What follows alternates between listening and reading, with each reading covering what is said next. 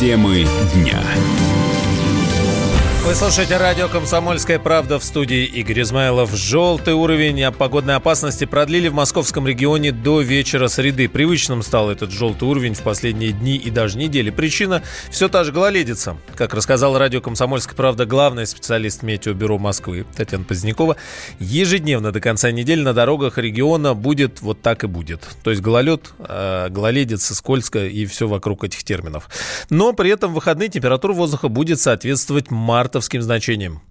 Во второй половине дня вновь станет сыпать снежок. Это будет мокрый снежок, потому что температура воздуха будет около нуля, либо слабо положительная. Ветер начнет постепенно стихать. Сегодня порывы 12-14 метров в секунду. В последующие дни погода будет облачная с небольшим снегом. Температура воздуха в ночные часы э, в среду будет около 0 градусов. Дневная температура в среду 0 плюс 2 в Москве. Неприятным моментом будет то, что у нас вечерние часы будут образованы образовываться местами гололедица. Выпавший снег, за сегодняшний день его выпало около двух сантиметров. Такое же количество приблизительно мы ждем дневные часы. И завтра э, снега добавится от одного до двух сантиметров. В результате таяния снег будет образовываться сосульки. 15 числа мы вновь услышим вот такую вот уже весеннюю капель, потому что температура воздуха будет существенно выше климатической нормы, несмотря на то, что ночи будут более холодные, то есть средняя температура будет выше климатической нормы градусов на 5 на 6, и она будет больше соответствовать первым числам марта.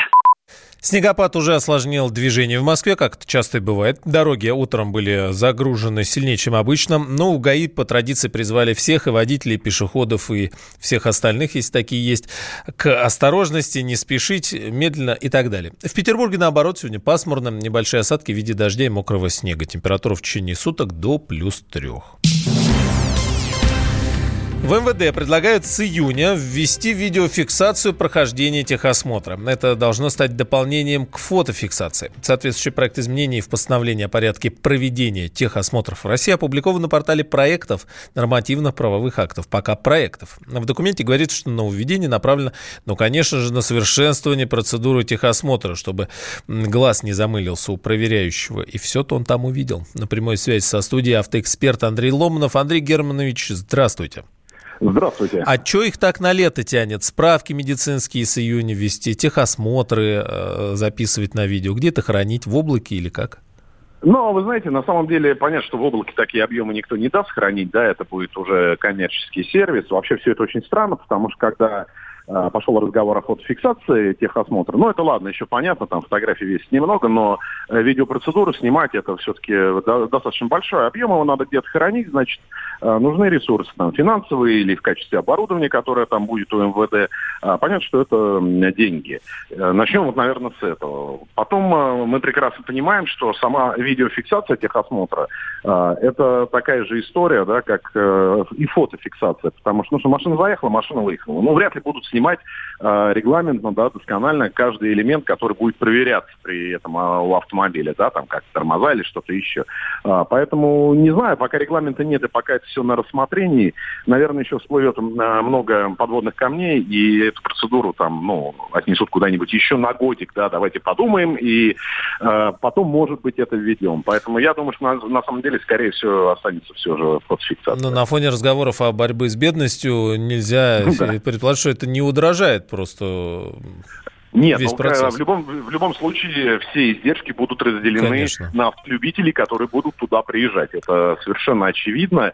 Вот. Э, другой вопрос, что я так понимаю, что комплекс фото-видеофиксации уже э, готов к работе по там, всевозможным нарушениям, в том числе не пройденному там техосмотру, э, не купленному ОСАГО и тому подобное. То есть, э, поэтому вполне вероятно, что рано или поздно это появится. Что борьба с бедностью, да, вступит на новый этап. Спасибо, Андрей, автоэксперт Андрей Ломанов.